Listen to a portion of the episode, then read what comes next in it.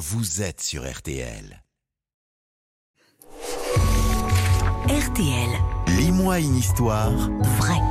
Chaque jour de l'été, Laurent Marsic vous fait découvrir une histoire pour les enfants, pour les occuper pendant cette période de, de vacances. Une histoire pour connaître un personnage, un objet, un monument. Certains ont changé le monde. Chaque histoire est à retrouver en podcast d'ailleurs. Histoire lue par les voix de la rédaction de, de RTL en partenariat avec Gallimard Jeunesse. Et ce matin, donc, une peintre novatrice, icône de l'émancipation des femmes, Rosa Bonheur.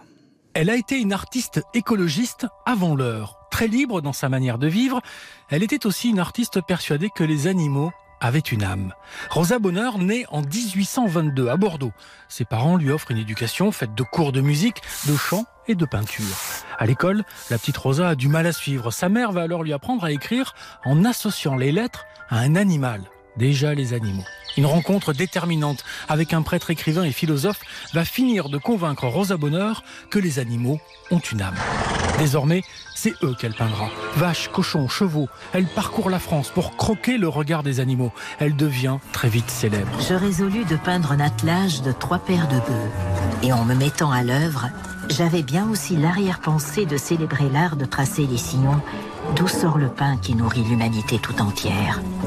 Sa maison atelier dans la forêt de Fontainebleau est une vraie ménagerie où un lion côtoie des cerfs, moutons, gazelles et chevaux. Une femme libre. Rosa Bonheur a toujours refusé de se marier. On est à une époque où les femmes mariées dépendaient totalement de leur mari. Elle est aussi la première artiste à avoir été décorée de la Légion d'honneur par l'impératrice Eugénie, épouse de Napoléon III, qui dira à cette occasion Je voulais montrer qu'à mes yeux, le génie n'a pas de sexe.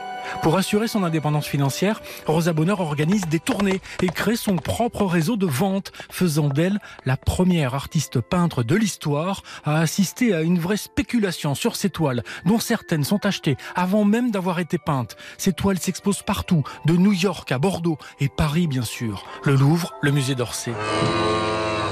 Ces bovins et autres chevaux y sont plus vivants que jamais, des animaux qui avaient donc pour elle une âme comme les humains. Lis-moi une histoire vraie, histoire tirée des collections BAM et les grandes vies aux éditions Gallimard Jeunesse, à retrouver en ligne.